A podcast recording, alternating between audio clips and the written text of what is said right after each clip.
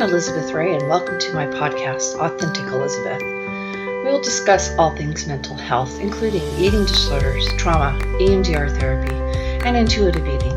Thanks for listening. In today's episode, we're going to talk all about perfectionism. This is certainly something that I briefly touched on in my second episode and kind of told a little bit about my experience with it. So today we're going to go into a much deeper topic on it. And I really am hoping that this resonates with with a lot of people in that you can relate that you've worked on it and also hopefully that it can touch you in a way that if this is something that you struggle with you will allow yourself to not feel that you have to be perfect. So, first, I really want to kind of just start off with a quote. Um, and I have several here. This one is author unknown. Perfectionism is annihilation. It paralyzes us from working from the heart. Humans by nature are not perfect, and imperfections are what make the world beautiful. I really like that. So, I did talk in my second episode about um, myself being that special child. Uh, for those of you who didn't listen, my father passed away while my mother was pregnant with me. And from the time that I could remember, my mother always told me how special I was. I was the miracle baby, things of that nature. And so that really had a lot to do with how I saw myself and how I interacted in the world and what I believed I was here on this earth for. Had to be something special. I really had to live up to that. So that really uh, was profound for me and shaped a lot of who I was in my younger years. I was the peacemaker in my family, the one that tried to make sure everybody got along and everything was okay, that there were no problems, that there was no distress within the family unit.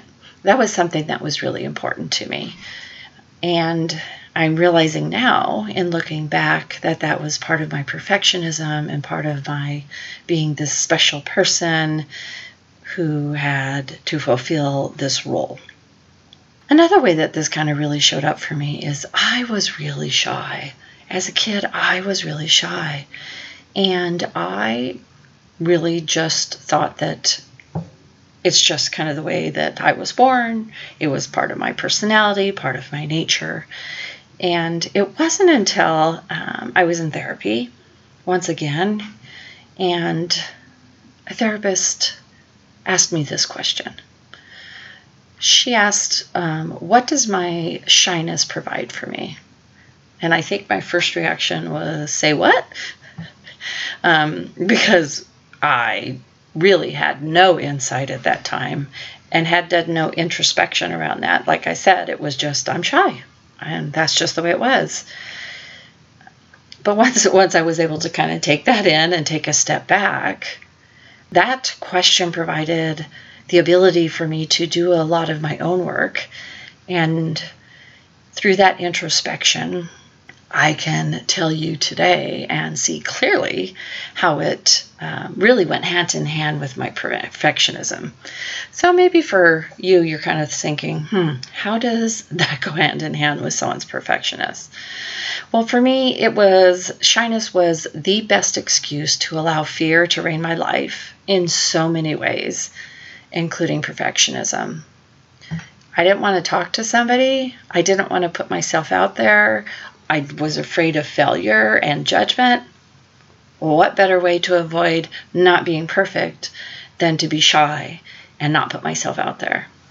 Then I couldn't be challenged on whether I was perfect or not. This really, really is something that I had to reflect on and kind of mull over it wasn't something at first that I really understood.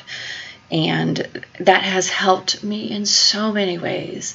It has helped me in letting go of the perfectionism in some ways and understanding how fear from being judged or fear from not doing things perfectly keeps us from living life, keeps us from being a whole person, from letting ourselves be vulnerable.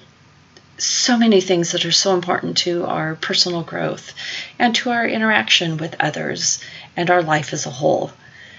So I'm grateful to that therapist today for asking me that question. And I'm grateful that I was in a place that I could, once my immediate reaction was um, kind of shelved, that I was able to do some introspection. And I would say that for myself, a big part of of being able to do that that work myself was through my becoming a therapist. When you're going to school to become a therapist, you well, at least from my perspective, in order to really be a good therapist and somebody who ha- is able to help others and listen and all these things that we're taught, there is a huge component of that where you need to do your own work. Um, and in doing your own work and growing and progressing is how you are able to really see others, understand others, and be there for them in that way. So I'm so grateful that I chose the path of becoming a therapist and was able to do a lot of work myself. Certainly more work to do. As, as we all have room for growth and improvement. And, and I'm grateful for that as well. I'm grateful for the opportunity to continue to grow and develop.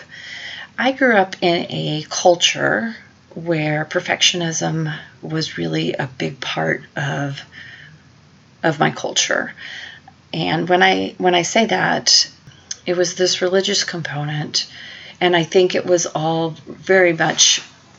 I think also I just want to put out there that there's a difference between the religious component and the cultural component within that religion and those beliefs. And I think it's easy to get caught up in that cultural piece and to believe that as the doctrine of the religion or the spiritual spiritual um, guidance in our life. So for me, that cultural piece was huge. It defined so much of me growing up this idea that I had to be perfect, that I should be striving for perfection. And if I wasn't, was I ever really good enough? Was I ever really going to be good enough? And really, at that point, I didn't understand the piece of perfectionism is not something that um, we can attain, certainly not in this life. I cannot be perfect as a human being.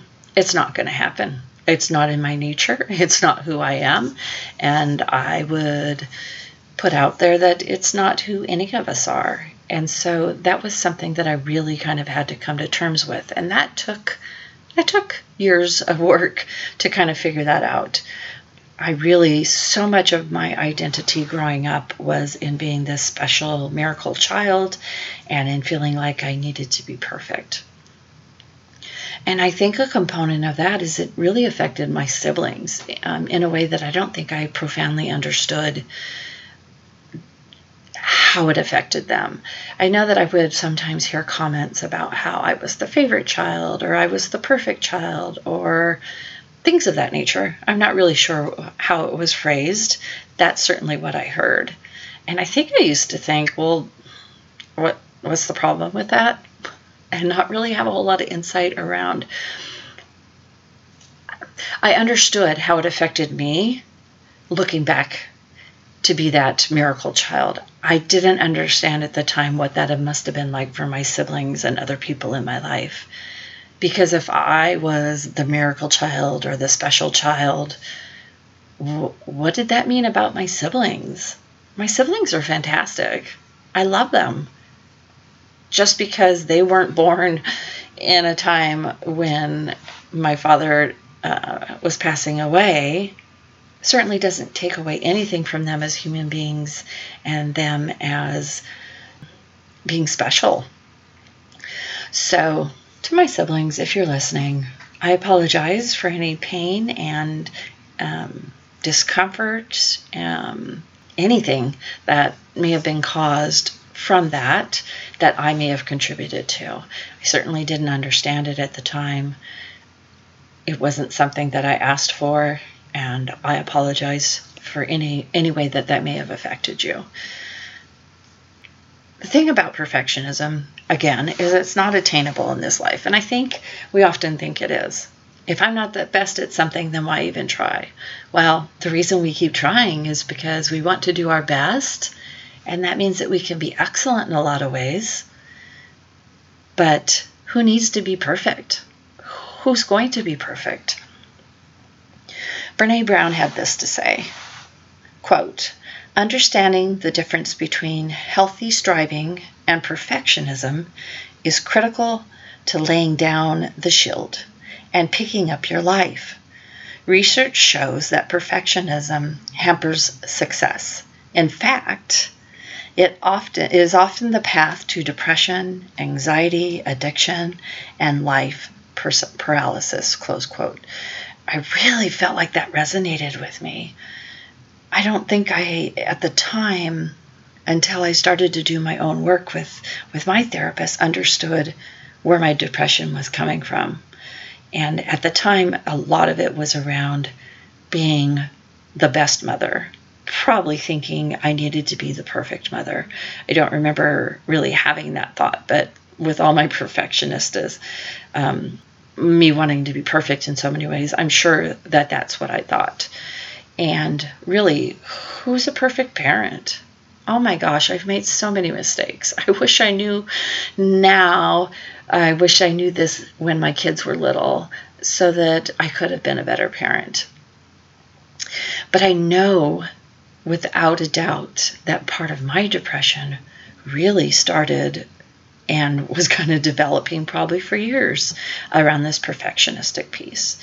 And when I went to um, therapy for my depression, was really kind of having some relational problems with my oldest daughter.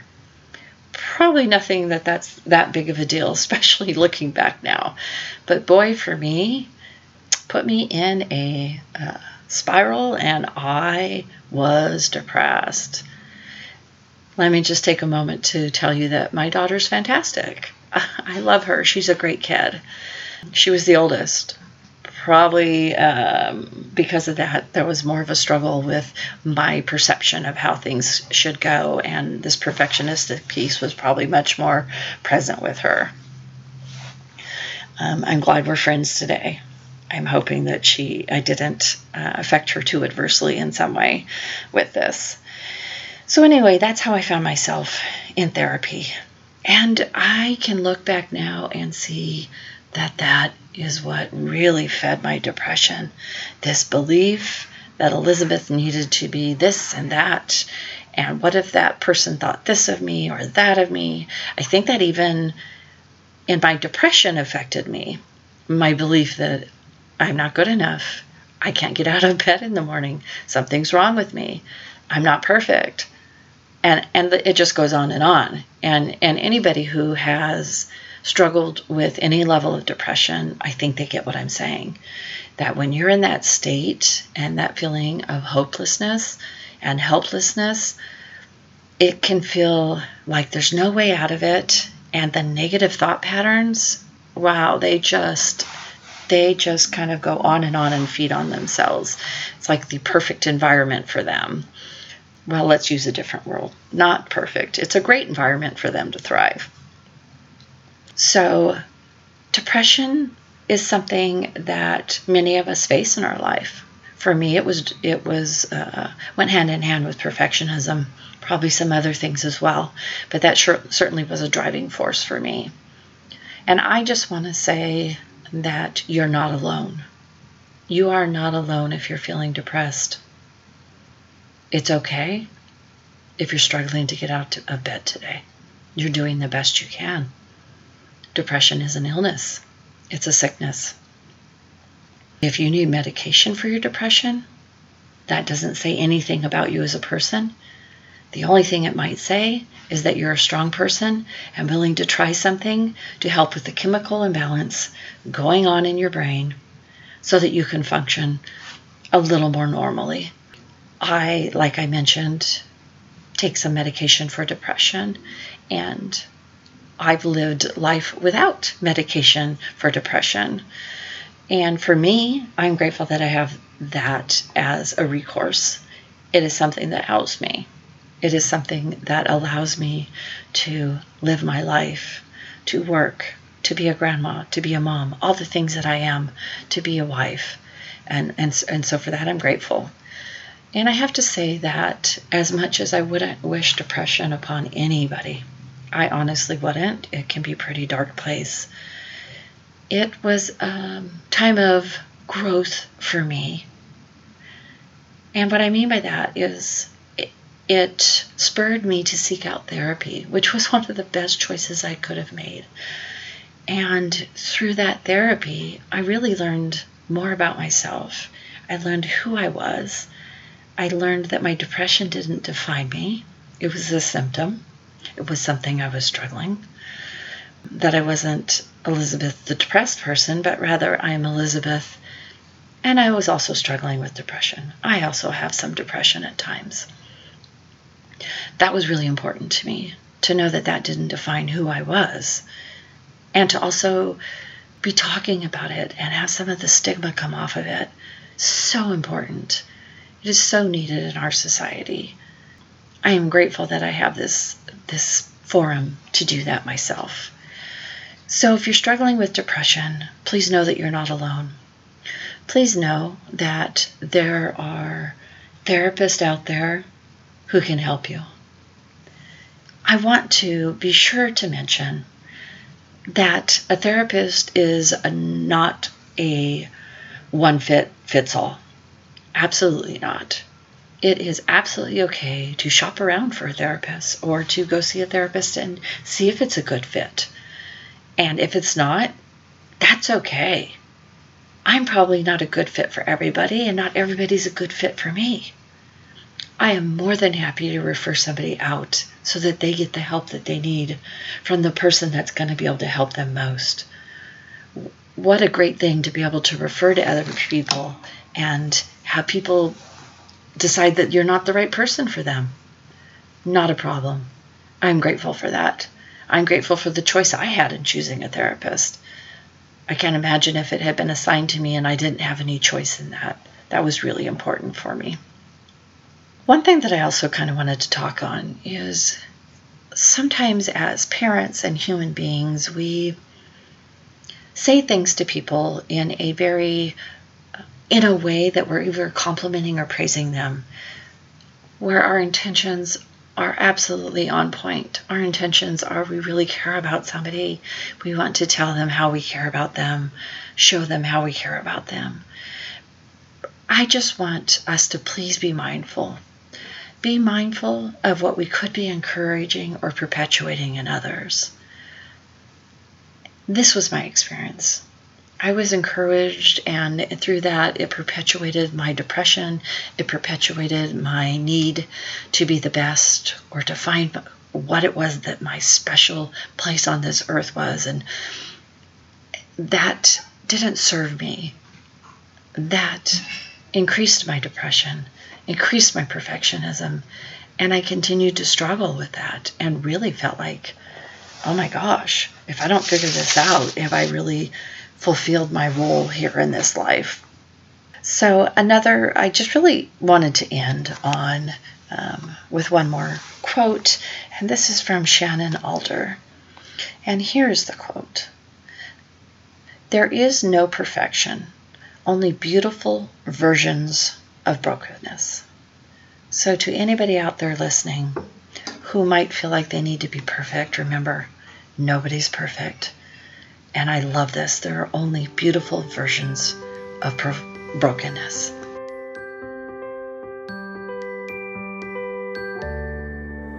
Thanks for joining me on Authentic Elizabeth.